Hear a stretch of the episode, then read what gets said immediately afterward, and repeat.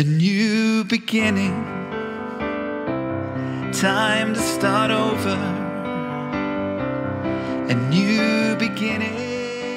Well, friends, I have some good news. Many of you have been asking me, which church are you at? Where are you preaching? And I haven't been able to answer this year for various reasons. Until now, God has called me to the Church of the Nazarene in Park Rand in Boksburg. And I'm so excited about what God is doing here. The Church of the Nazarene is an English denomination, but this church has only got an Afrikaans community. And so I'm coming in to start and to lead an English community. We're going to gather to worship at 8 o'clock on Sunday mornings. The first service is the 4th of September. Please come along if you're in the area.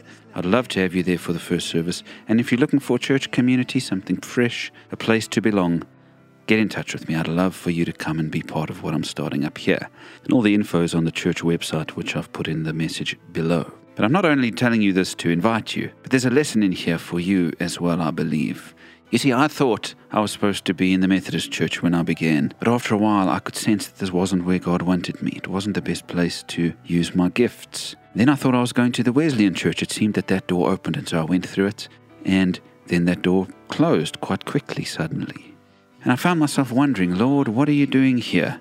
Where are you calling me? What's going on? I was very confused. I was very unsure. But then when I met Peter and the leaders at the Church of the Nazarene, it was just so obvious to me that this was a place that I could really belong. And the encouragement that I got from these leaders of this church to come in and help out and start something English was just overwhelming. All that time, there was a church I didn't even know about round the corner from me. And I believe God was shaping me, forming me, preparing me for this ministry at the right time. Maybe you're in a season where you don't know what God's doing. You just can't figure out what He's doing in your life. Maybe you're saying, Lord, why is this happening? Why isn't this happening the way I thought? I believe that, like my story, your story is coming right. Trust in God's timing today, friends. Trust in God's orchestrating your situation.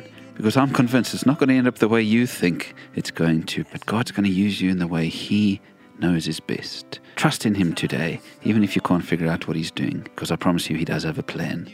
Hope to see you on the 4th of September, friends. Meantime, keep trusting in God's plan for your life. A new beginning. Time